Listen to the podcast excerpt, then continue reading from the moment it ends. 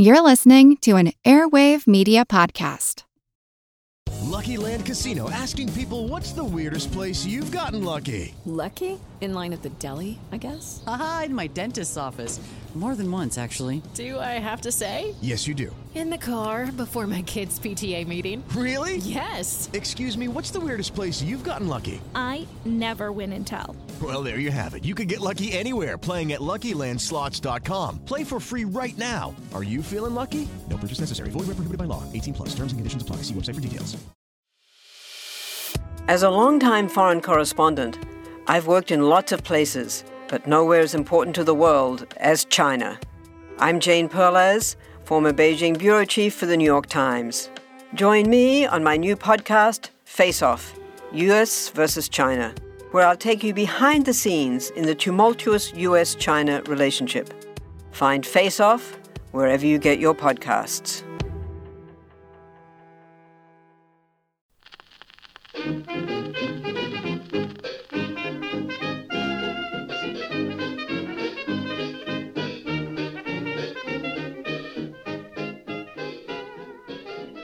Everybody, and welcome to Who Did What Now, the history podcast that's not your history class, with me, your host, Katie Charlwood, history harlot and reader of books. So, I guess the cat's out of the bag. Don't know why I felt the need to sing that, but we're just going to accept that it happened. Everybody good? Good. So, I'm going to Kansas. I will allow you to make your total jokes now. Yes. Will I wear gingham? Quite probably, because I'll think it's funny. No one else will, but I will, and that's the important thing. So, yes, I am going to be in Kansas at the end of May. I think it's Memorial Weekend, Memorial Day weekend. I, you have a lot of weekends, America. I'm doing the best I can, right?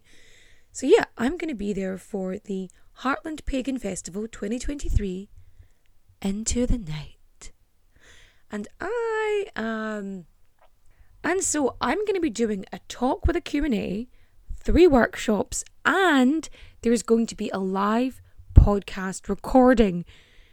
Now, this is a family friendly festival, so I'm going to have to choose my words incredibly carefully. That being said, if you're coming to the live podcast recording and you're bringing somebody who's, you know, sensitive to language, just cover their ears when I say fuck that for a game of soldiers, because it's gonna happen. Like, I'm gonna do my best, but there's probably gonna be at least three F bombs happening. I will try to replace them with other words, like fluff, or fork, or fudge, or frick, or phantasmagorium. I'll do my best. But yeah, so one talk on the history of like witchcraft and mysticism throughout human evolution and there's going to be a Q&A on that, so I'm prepared. And then I have three workshops. These are going to be The Victorians Ruined Everything, a 19th century guide to mystics and more. The next workshop is The Old Gods and the New, Ethnic Cleansing and the Pagan Revival. And the last workshop is Paganism and the Patriarchy, over five centuries of demonizing women. Uh, and then, of course, there's the live uh, podcast recording, which I'm not going to tell you what it's about, because uh, I might have a better idea of what I want to cover by then. Because uh, I want to stay on theme, obviously, and so we're gonna we're gonna work towards that and hope for the best. I'm going to be very tired, and I'm probably going to become very hoarse by the last day. I think I'm there for the majority of the festival, but I'm just not there for the last ish day, just because I have to physically travel home and I lose a day traveling back. So I'm going to be there for like 98% of this. I think I said on the last episode, I don't remember, I was very tired. I I rarely remember anything I say actually. It's it's I'm amazed when I remember anything. Like, I get friends who message me things I've said, and I'm like, that's funny. Who said that? You, you dick. Cool. Yep. Thanks. Sounds about right. But yeah, I uh, I'm in New Jersey for a couple days, gonna see some people. I've got some stuff planned. And I might, I don't even know if I'll see New York. Like, I'm so, mm, I guess I'll find out. But if anybody has any recommendations for like good places to eat or like what what's good to eat over there? Like I'm not touching any of your chocolate. I know it's not great and I'm staying the fuck away from like corn syrup based goods. But I say that cuz corn syrup's and everything. But like I've had like corn syrup sweets like Swedish fish. They're not pleasant. I don't enjoy them. You give me some Cheetos though. I'm devour those. Yum, yum, yum, yum, yum, yum, yum. I like potato chips. Why did I sound like Goofy from like well, Disney? Oh dear. Oh my goodness. Oh my goodness, actually. So I I had to go buy some cards today just because I did. And I'm in the card shop and I pick up a condolence card and a Valentine's card. And as I hand them over to like the cashier, he kind of pauses and looks at them funny and kind of glances at me. And me being me, I'm like, I look this poor boy dead in the eye and say, Always good to be prepared. See, this is why I'm single. This is why. Because I can't have normal conversations with people. Uh, the Valentine's card is for my friend, and I'm so happy. It's the funniest car. It's got chicken nuggets on it. Because it's like, and it's like, you're like chicken nuggets because you make me happy. And I'm like, that's perfect. And I'm going to send that because my friend deserves all the love, all the love, all of it in all of its forms in as many ways that she can accept it. Like, that is what she deserves. Everything.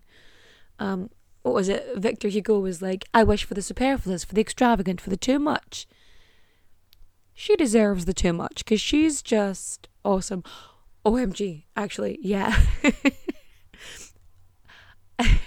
I'm also a terrible, terrible. I'm a great friend, but I'm a terrible friend. So, um, two of my friends that didn't know each other previously, they connected, and as far as I know, there's nothing um non-platonic going on. But either way, I uh, so I messaged one friend, and I'm like, "Well, Mister X." Like I straight up texted him like what exactly are your intentions with my best gal, the apple of my eye, my ride or die? And um, he was like, My intentions are pure honest. Oh my god, no. I was just like, I found it really funny. Um, I don't care. They can bone if they want. But like, it was just the funniest thing. I was like, no, I'm running with this. This is hilarious. And also, she is my best girl, and I will straight up stab anybody who upsets her. Okay? That is how things are. That is my bestie. I will break every single bone in your body. I will snap you like a twig. And then, and then, while you are still living, I will bury you alive. And the last thing you will see is my smirking grin above your face as you slowly suffocate. But anyway, she's my gal. Love her so much. That got a bit dark, didn't it? No, we don't we don't mess with my bestie. Okay? I think we've learned that lesson. Okay, good talk. Anyway, I know what you're thinking. You're thinking, quit your jibber jabber and fact me. In fact, you I will. But first, we've got to get our source on. Our sources are Lord Darling's Famous Cases by Dudley Barker, The Trial of George Joseph Smith by Eric R. Watson, Death Under the Microscope by Harold Dearden, The Magnificent Spilsbury and the Case of the Brides in the Bath by Jane Robins, and we have The Brides in the Bath Case by the Watford Observer. Are you sitting comfortably? Good. Then let's begin, because it is historical true crime time. So I've been wanting to talk about this for a long time, because, you know, I love my crime historical. The older the better, you know. And I actually didn't realize that I had heard about this case much earlier than I thought I did. Because I thought I'd only like read up on it like a few years ago. But I'd actually been informed of it at least 10 years ago. Because I was getting ready for, I think, college one morning, and my dad came in from night shift, and we would just, you know, chat. And for some reason, he was telling me about the modus operandi, the manner in which they believe the murders occurred. For some reason, this was my breakfast and his dinner conversation. And yeah, I I was going through like my notes the other day and I was thinking, wait a minute, why do I know this? Like why does this death sound so familiar? And then I was like, you motherfucker, Stephen. Stephen! That being said, this is the man who buys me historical crime books whenever he's on trips away and and has taken me on walking tours uh, for like Jack the Ripper and other shit. So yeah, uh, we shouldn't be surprised. But yes, let's talk about the Brides and the Bath murders. And I'm actually going to start this story in Bath, the town of the town of Bath in England. In 1914, December. So the First World War is happening. Like, context. You know, some people are away fighting. They they thought it was only going to last a couple months. They were wrong. On December 17th, 1914, in the city slash town of Bath in England. Is it a city? I've always called it a town. I don't, maybe I'm incorrect. Anyway, in this tranquil seaside town, estate agent John Lloyd marries Margaret Elizabeth Lofty. So they get married and they decide they're going to honeymoon in London, which sounds super fun. I'm I'm sure. The newlyweds, fresh in their marital bliss, scoot off to Highgate in London, where they stay in a lodging house on 14 Bismarck Road. So these newlyweds, they are in the hustle and bustle and city of London for their honeymoon. So you know what they do? They cross their T's and dot their I's, and they head off to a solicitor in Islington because they want to make sure they've got everything, you know, everything's above board, everything's going well for them. They go and visit a solicitor in Islington and they both work out their will and testaments. You know, lest anything happen to one another.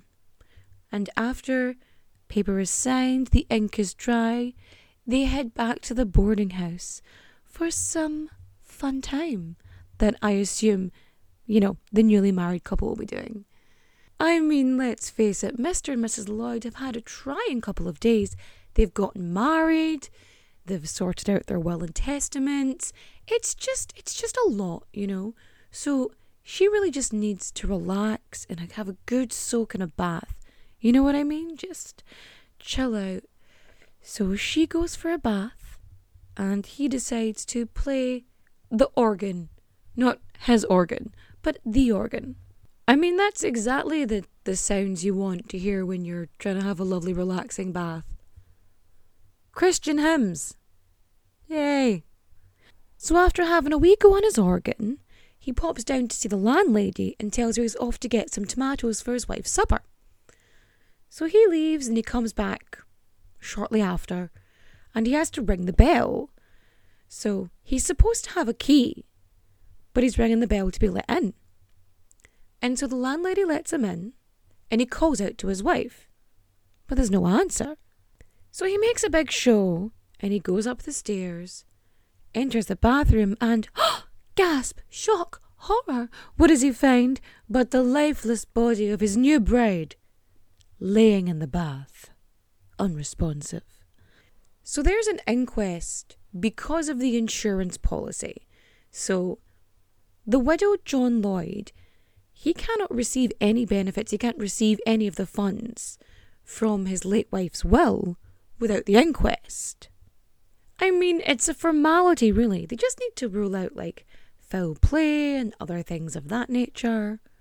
So the inquest is supposed to happen fairly quickly, but due to one of the, the people involved being ill, one of the sort of juror people, it gets delayed for a little bit and doesn't happen until the 1st of January 2015. So it gets ruled an accidental death, and the funeral happens quickly thereafter. So the funeral it's it's basically a pauper's funeral. It's there's no show, there's no nothing, there's no like reverence. It's very much here you go, say a prayer, put on the ground, adios, like quickly. And like when the funeral's over, he actually, you know, audibly says, Thank goodness that's over. I mean I mean hmm, that's I mean, I don't want to speak out of turn here, but to me, that sounds like an itty bitty teeny weeny bit of a red flag. Here's the thing about news bad news travels fast. And travel it did. Here's the thing about newspapers tabloids be tabloiding. And some stories just make headline. A newlywed bride drowns in a bath on her honeymoon? In London? The very capital of England. My, well, that's a news story. So, News of the World is, you know, it's a nationwide newspaper. It's read all across the country. And two people in particular come across this story and find it rather interesting and find it strikingly similar to other deaths. And very soon, the police receive letters from Mrs. Crossley, who runs a boarding house, and a Mr. Charles Burnham. And naturally, they're a wee bit suspicious, and so they write to the police. I mean, the women were from different areas, and the husbands did have different names and occupations. But my, what a crazy random happenstance that that a new bride should be found dead in a bathtub so soon after being married. Huh. So Mrs. Crossley, she is suspicious as hell. And she says to her husband, Fuck this for a game of soldiers. We need to contact the police. So she manages to contact Charles Burnham. I don't know if it's he goes to them or they go to him. Because it was in their boarding house that a Mrs. Alice Smith seems to have perished in the same manner as Margaret Lloyd. So on January 3rd, John Crossley writes a letter on behalf of Mrs. Crossley and Charles Burnham. So the landlady of the boarding house and the father of the dead bride, the corpse bride, if you will. Too much? Too far? Maybe. Okay. So they contact Detective Inspector Arthur Neil, who's like head of the division, I think, in Scotland Yard at the time. So they contact him and they're like, hey mate, wanna have we look at this? Might wanna have we nosy round, by the way. Just saying, we bit sus. And so he does. Off he trots to 14 Bismarck Road in Highgate in London and he heads to that boarding house. And so he meets with the landlady of the boarding house and she shows him the room the newlyweds well, stayed in, and they have a look at the room. So she tells him that she finds it a wee bit weird that they chose that room specifically because it's not even the nicest room they have. The only thing that's convenient about that room is the bathtub. So Neil, Inspector Neil, doodle doo doo, Inspector, doodle doo doo, Neil. It's not a perfect sound. It's fine. So he's having a wee nosy around this bathtub and he's thinking, that's a wee bit dodgy. Because the bathtub, and the first thing he notices is how petite it is. Cozy, some might say. Because it's only like 50 inches long and 60 inches like at the top and it's it's small. It's a small bathtub and he finds it a wee bit odd that she drowned in something so small. And the landlady tells him that it was only like three quarters full. It wasn't even that deep. And so he's thinking that's that's weird. That's suspicious. And it's worth investigating. So off he goes to the coroner. He meets the coroner and he asks, Is there any signs of violence? Because automatically he's thinking, Bitch is drowned, right? Definitely drowning. That seems to be the case. She must have been held under. There must be like signs of bruising. And there isn't really. There's like this wee bruise above her elbow, but nothing really to sing home about. So it's a wee bit strange. And so he's looking at the death certificate. He's like, okay, that's that's weird. Um, but the coroner does say that although you know there wasn't anything suspicious about like her body or whatever, what was odd was that Mr. Lloyd, the bereaved widow, didn't actually seem to, you know, bothered or grieving or I don't know, maybe a wee bit sad that your new wife is dead. So after he deals with the coroner, he goes to the undertaker and he finds out that Mr. Lloyd picked the cheapest coffin available. Like, if there was a way to have like a bigger discount on it, he would have taken it. He would have put her in a burlap sack if it would have been socially acceptable to do so. So, this is all adding up being a wee bit odd. And so Inspector Neil, he is on a roll at this point. Off he goes to Islington, finds a solicitor, and gets a copy of the will.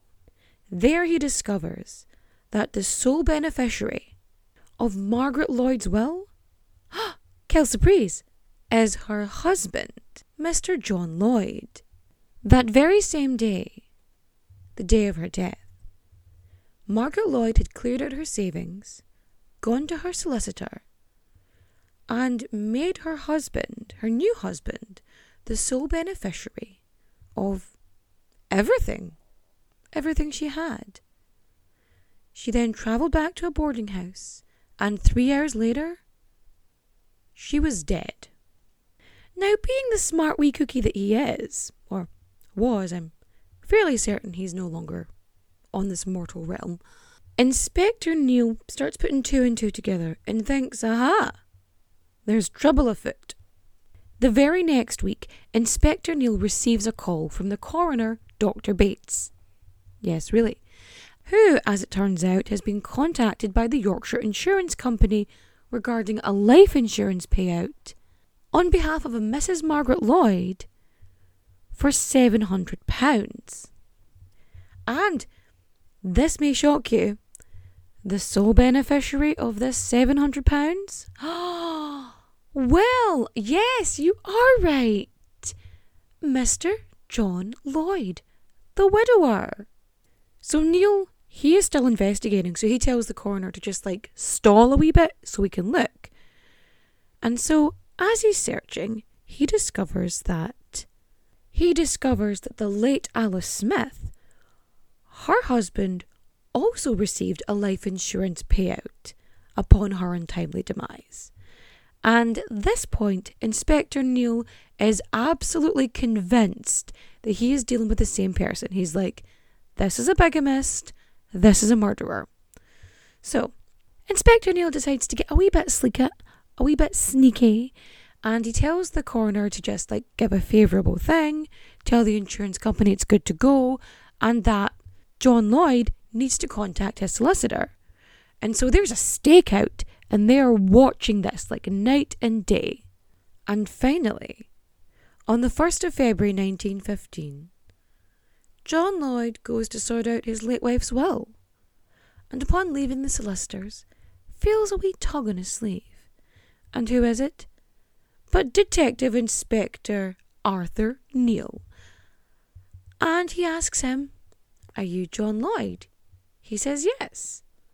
And then he asks him, Are you George Smith, the husband of Alice Smith? The man doesn't answer. So Inspector Neil informs him that he's being arrested for putting false information on a marriage certificate. And so he's like, Yep, actually, yeah, it's me. I'm George Smith. Because, you know, what's a little bit of bigamy amongst friends? Right? But when John Lloyd slash George Smith is taken in, he realizes that it's actually not just bigamy he's being called in for, and that Inspector Neil knows far more about his life than he ever wanted him to know. What do we know about John Lloyd, George Smith, George Love, Henry Williams, or Charles James? Why, oh, why would one man have so many aliases? Well, I'm glad you asked because I'll tell you. But first, let's start with the actual name George Joseph Smith. So, George Joseph Smith, he was born on the 11th of January 1872 in Bethnal Green in London. And his dad's an insurance agent. What his mum does, I don't fucking know. There's no information. I, I couldn't find it. Because she's a woman in the past, why the fuck does she matter? But we can have this arsehole's birthday. Of course we can. Absolutely. So yeah, there's that. When he's nine, don't know what kind of upbringing he had, but nature and nurture in it.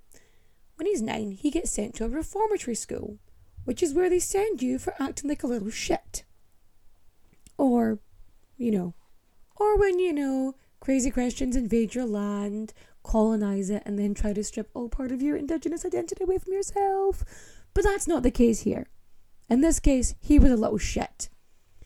So he gets sent there, and then at some point near adulthood or in adulthood, he goes away for thieving and swindling, something that continues on for most of his life.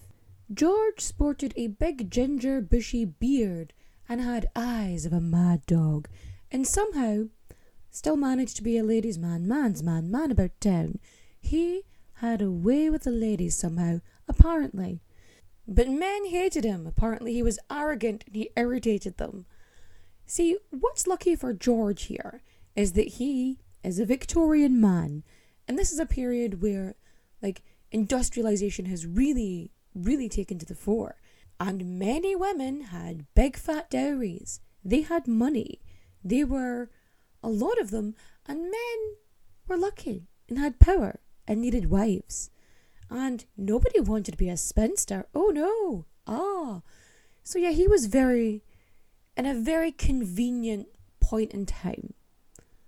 So he manages to, I don't know, woo some lady, and they're courting, and he convinces her to steal from their employer, or her employer, I should say. And in what is probably the only legitimate business practice he has ever had, he uses this money to set up like a bakery, a bread shop, because, yup, yup, that's a fun and awesome thing to do. So there he is. He's gone to prison. He's stolen a bunch of stuff. He had some money. He sets up a bakery. What happened to the first woman he courted? Unsure. Not entirely. Mm. So, she's not in the picture. And George, who, you know, has a criminal past and doesn't want to get caught, he is using the alias George Love. Because of course he fucking is.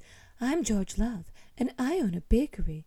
Betty saunters in, twirling his big bushy beard, asking the ladies, So, do you want to see my bread rise? You make my dough plump. Oh! so, anyway, so his yeasty charm, it works on the 18 year old Caroline Thornhill, who thinks, Wow, I've met this lovely baker named George Love. Things are going to work out swell for me. I mean, it's the Victorian era. You're marrying a man with his own business. It's 1898. Things are going well for you. But then it turns out he is neither a good baker nor a good businessman, and he goes bankrupt. So, what are they going to do? She has to help the man she loves, of course. You think Mrs. Love isn't going to stand by her husband? Well, we'll see. So he basically pushes her into becoming a maidservant because She's a woman. Clearly, she knows how to be a maid. So, yeah, she gets working as a maid and she kind of pulls a 40 elephant scenario. So, she goes in and she pilfers a bunch of shit and tries to flog it. And they actually do this successfully for quite a while. So they're moving around like London, Brighton, pillar to post. You know, she's stealing silver and jewellery and then fencing it off. Because she's the one who's doing it because he's a lazy bitch and is doing his best not to get caught. So one day she's trying to get rid of a bunch of jewellery and this pawnbroker is just really fucking suspicious, calls the police and gets her arrested. And so she gets sent away to prison. So she gets put away for 12 months. She serves a 12 month sentence, and her husband, George Love, fucking disappears. No hide nor hair of him.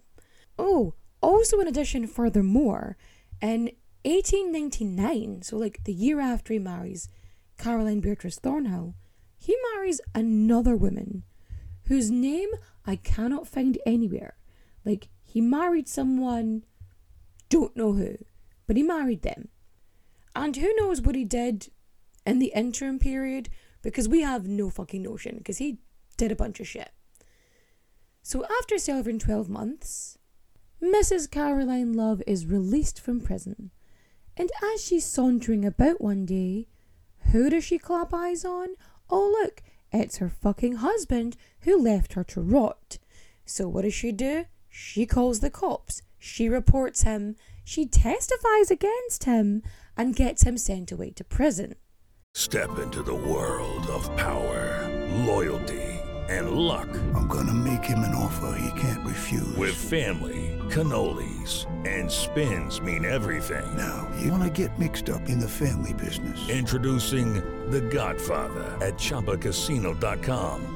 Test your luck in the shadowy world of The Godfather slot. Someday, I will call upon you to do a service for me. Play The Godfather now at ChumbaCasino.com. Welcome to the family. No purchase necessary. VGW Group. Void where prohibited by law. 18 plus. Terms and conditions apply. I'm Jane Perlez, longtime foreign correspondent and former Beijing bureau chief for the New York Times.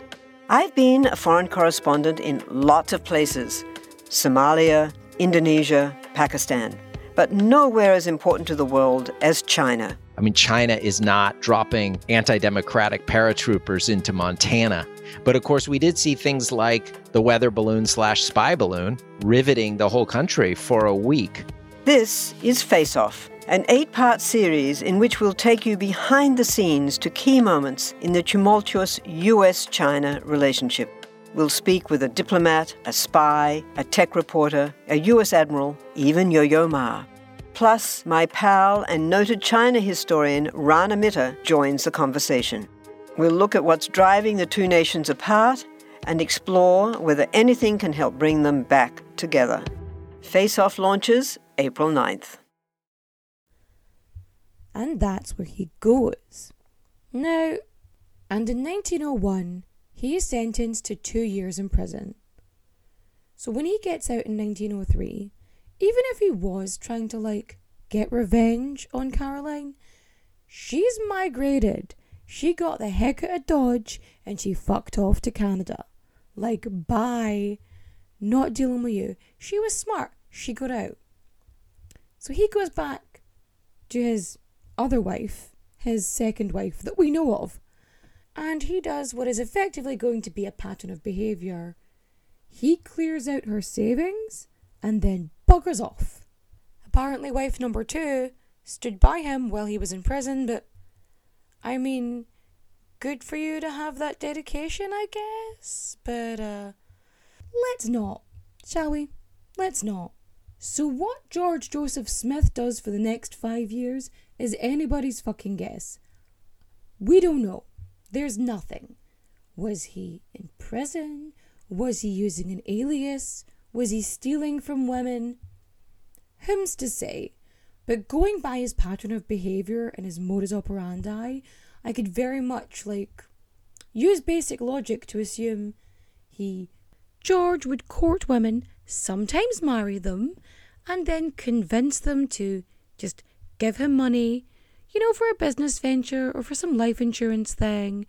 And uh, he would just take it. Sometimes he would just steal from them, he would just raid their savings, and he would just piss off. In 1908, George marries a widow from Worthing, Florence Wilson. So they get married in June 1908, and by July 3rd, so a month or less than a month, he empties her savings account. He takes £30 out of it, which is like three grand in today's money. So he takes all that. He clears their house in Camden and sells all their shit. Like he sells everything, takes as much money as possible, and then heads off to Bristol. And on the 30th of July, he marries Edith Pegler.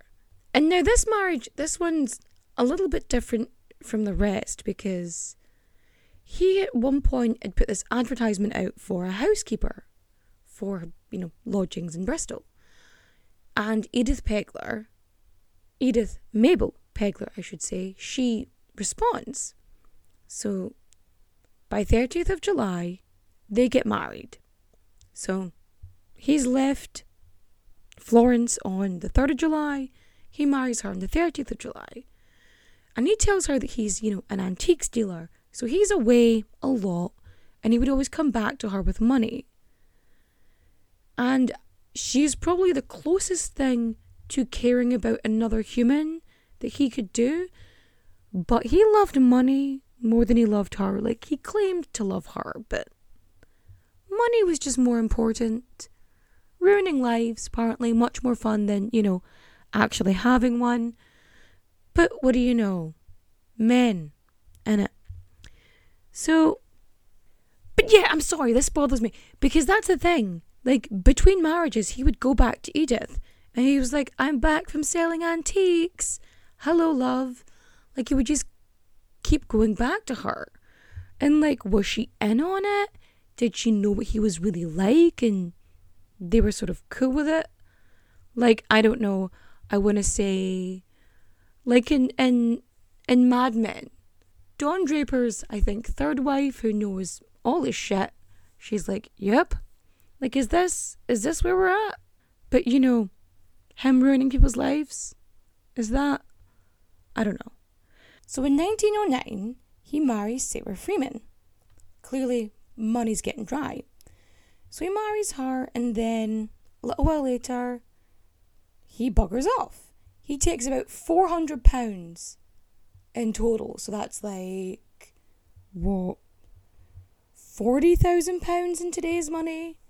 He sells her war bonds, he clears out her savings. He just grabs them and off he goes. So in August 1910, George Joseph Smith, under the alias Henry Williams, marries Beatrice Munday in Weymouth, I think it is. Beatrice, who goes by Bessie, she's 38, so she's she's again she's out uh, past spinster. She's now a Thornback, like she's put out to pasture at this point. She's an old old maid and when he comes along, like, wow, this is her chance for love, for companionship, you know, and all the other things that Victorian women are supposed to uphold. But Bessie here was very lucky because Bessie had inherited £2,500 from her father, like when he died. Her new husband was hoping to get his hands on the cash. Unfortunately, Bessie's father was one too smart for him and had the money placed in the hands of trustees, so he would have to go through them to get her money. So he manages to like cajole and convince her to give him £150. And once he gets it, he accuses her of giving him like disease, like an STI. So he's like, You've given me syphilis or some shit. Like, I mean, the Regency era, I think like one in five Londoners had syphilis. So, I mean, by the time the Victorian era came around, it's quite possible. But yeah, he's like, You've given me syphilis, or whatever the fuck. He said a venereal disease, but I don't know which one. but it's probably syphilis. But yeah, so he accuses her of giving him a disease, and he leaves her because he's like, dirty woman. Ah, nasty. And off he goes. But then, what do you know? 18 months later, Bessie is promenading through Weston-super-Mare, and who does she see? But her long lost husband, Henry Williams. So he apologizes to her. He's like, Sorry, I got an STI and then I didn't want to give it to you and I felt really bad about it. And she's like, I forgive you because I'm a Victorian woman. Yay. And Bessie, she's just happy to have her husband back because this, I mean, it makes her a respectable woman again, doesn't it? Her art dealer husband has returned to her and nobody has like a spotted dick or whatever. Hooray. And so she brings him back to her lodgings and then off they go to a solicitor. What do you know? And they draw up mutual wills because that's what couples should do when they reconcile. Finance. So let's refinance this marriage. Woo woo. So off they go and they basically say that they will inherit like all the stuff that each other has in the event of the death. So if he dies, he gets the two and a half grand, and if she dies, she gets nothing because the man probably does not have a pot to piss in. I mean, he's probably used the same wedding band for like all of them. I mean, did they wear wedding bands in the Victorian era at this point? I feel like they did. Like, I can't remember. Someone will tell me. So they reconcile, they refinance, and Henry Williams rents a house for him and his reconciled bride in Herne Bay. And Bessie thinks that this is just a wonderful place for them to restart their lives together. He gets a wee brass plaque because, you know, he's an auctioneer. But a brass plaque does not make a home. You know what makes a home? A bathtub. And Bessie helps pick it out. She goes and picks out the bathtub. And at this point, Bessie's no longer estranged husband. He's telling her she looks a wee bit peaky, and he takes her to this doctor in Kent. And he explains that she's having fits. He's like, I think she might be epileptic. And the doctor says, Sure, maybe. Bessie had mentioned that she'd been getting headaches, and the doctor prescribes her some medication. On the 12th of July, the doctor gets a call from Henry Williams saying that his wife has had a seizure. Can you come over at once? Like, oh dear. So the doctor comes to see him, he checks on her, he gives her some medicine, and he says he'll pop by the next day. He receives a, a note from Mr. Williams. And what do you know? He went out to buy food one day, came back, and found his beloved wife Bessie dead. So Dr. Frenchy rushes over and there he sees Bessie. Butt ass naked, face up in the tub, but there's like no signs of foul play, there's no signs of violence. So when it comes down to it, you know, he signs everything off and he says, yep, death by epileptic fit. And so I think it becomes registered as like a death by misadventure.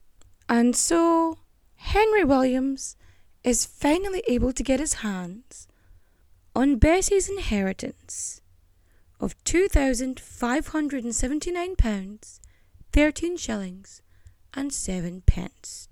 When it came to laying Bessie to rest, she had a pauper's funeral and a pauper's grave. Cheapest coffin, cheapest everything, basic, basic, buried, bye bye. But of course, you know, this man is a lazy motherfucker, and I don't know, he's just pissing his money away at this point. I don't know. Because the following year, like just over a year later, November 1913, he marries Alice Burnham, a nurse. And so they get married, and the newlyweds decide to honeymoon in Blackpool, and they lodge in Mrs. Crossley's boarding house. So they go in there, and Alice starts complaining of headaches. So, yeah, for basically a month, Alice is complaining of headaches when she didn't originally have headaches. So she's doing that, just like Bessie did. Now, I'm no, you know, murderer, but I do like my poisons. So naturally, I'm convinced he was poisoning his wives with something. It's not as if drugs, drugs, were hard to come by, drugs, because, you know, they were giving you like morphine and cocaine and ether and all this other shit. Like, just here you go, have it. Num num num num. Like, yummy for your tummy. Drugs. Drugs. And they were just handy to get. Easy. You could just like soak your flypaper, all that shit. Loads of ways to get all stuff. So, like, one way or another, I'm convinced he was just causing headaches. Or maybe he was just really annoying. Like, for all. No, because they wouldn't marry him if he was really annoying. Well, well, him's to say.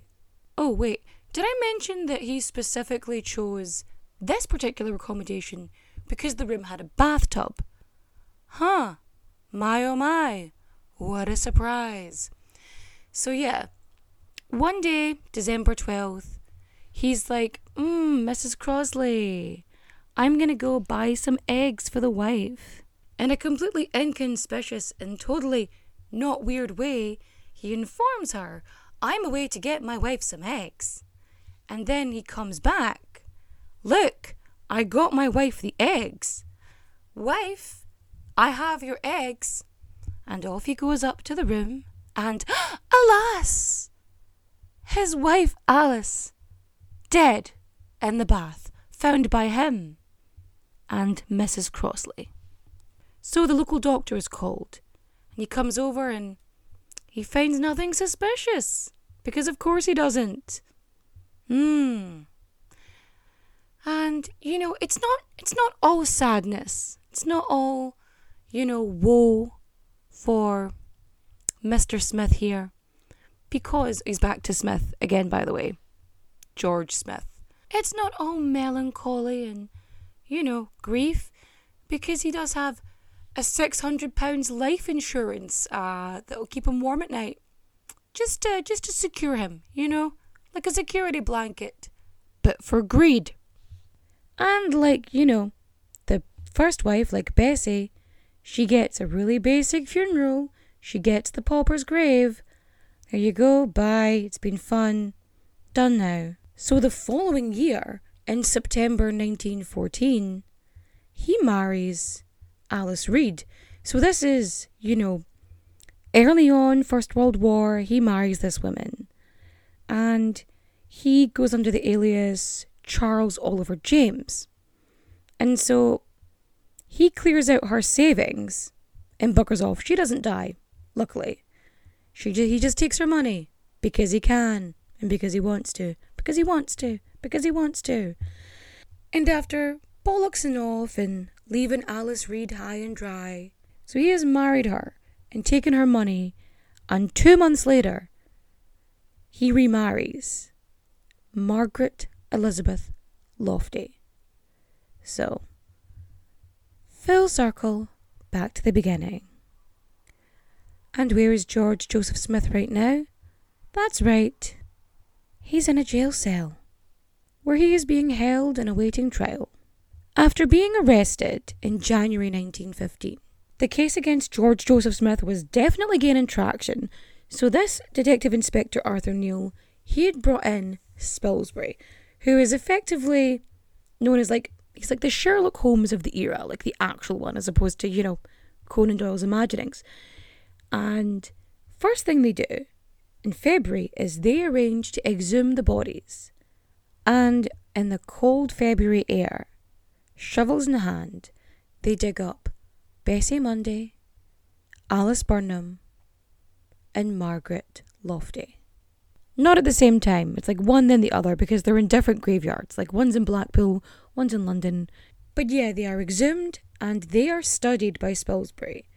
And like he looks at their bodies, he sees no sign of like suicide or anything like that. He looks for signs of seizures, of fits, of violence. He checked to make sure there was no like circulatory issues or heart disease, anything like that. You know, just ruling everything out. Dr. Bernard Spilsbury, he starts testing these bathtubs. He's like measuring them against like the height and weight of the women and their shape and just all this.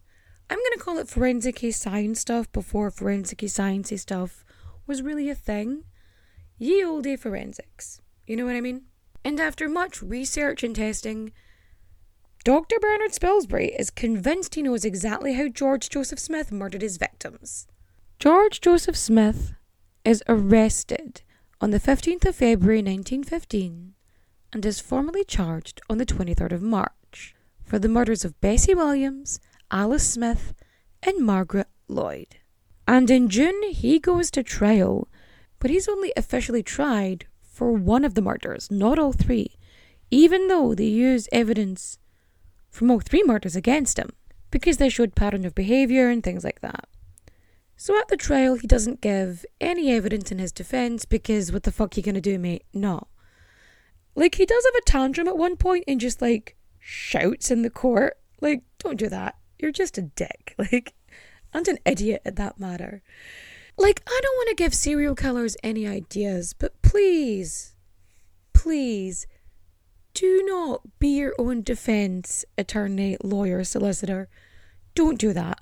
Have a professional do that because you, oh, you're awful and, and, like, it's narcissistic and you will not do well anyway. At least try and have some decent representation because you just should. Because you do need to be aware that you are not smarter than everybody else. Clearly, because you have been caught. And at the trial, enter the pathologist, Dr. Bernard Spilsbury. The prosecution is very much relying on his testimony, and he has to explain how this man, like, murdered three wives without, like, damaging them, you know? How did he drown them? And that was the main question. How did this man drown his brides? How did he manage to drown these women in tubs? Especially tubs that were quite small. I mean, Bessie was like five seven, five eight, and the tub was five foot, so it didn't really make sense. Like how she would like she would have to really sink in. Like her body really should have shot up, you know, if nothing else. It shouldn't have sunk under the water. So Spilsbury had a theory that George, or whatever the fuck he was calling himself, would get a little bit fresh and flirty with his new bride. And under the pretense of being, you know, flirty and affectionate and intimate and all that stuff, he would grab the bride by the leg and yank her feet up, forcing the body under the water and pushing water like up the nose and into the lungs and it would be like almost instantaneous. But in order to prove his theory, Spilsbury needed um, a willing participant, which he managed to get. But remember, this is also 1915 in Britain, which is already very stiff upper lip anyway. So a young woman in a bathing costume was scandalous at best and certainly wasn't appropriate for a court of law. So the jury was brought into a private room where a woman climbed into the bath and he demonstrated this. He grabbed her by the ankles, yanked her under, pulled her feet out, forcing her torso under the water. And what do you know? The woman almost drowns. They have to pull her out and then do like resuscitation. And like and she knew this was coming. So imagine what it would been like if a woman was surprised. And so at this trial they have this demonstration. They have the landladies being witnesses you have the Burnhams, you have the Haynes. Everybody is there testifying against him. But you know who also shows up in court, hanging out in the back, watching this man suffer? His first wife, Caroline Thornhill. And she's clearly having the best time, living her best life, watching him, you know, getting his just desserts watching him squirm and have an actual tantrum, like seriously, shouting at the jury about how he's not a murderer and how he's innocent. No. no, mate, you're not. And it basically takes the jury, what, 20 minutes, if that, to like find him guilty. And they do. So, yeah. And on the 1st of July, he is convicted. He was found absolutely fucking guilty and sentenced to death. He tried to appeal it, it was denied, obviously. And on the 13th of August, 1915, George Joseph Smith was hanged by the neck until dead. In Maidstone prison, I believe. What happened to his body after that, I don't know. I don't care.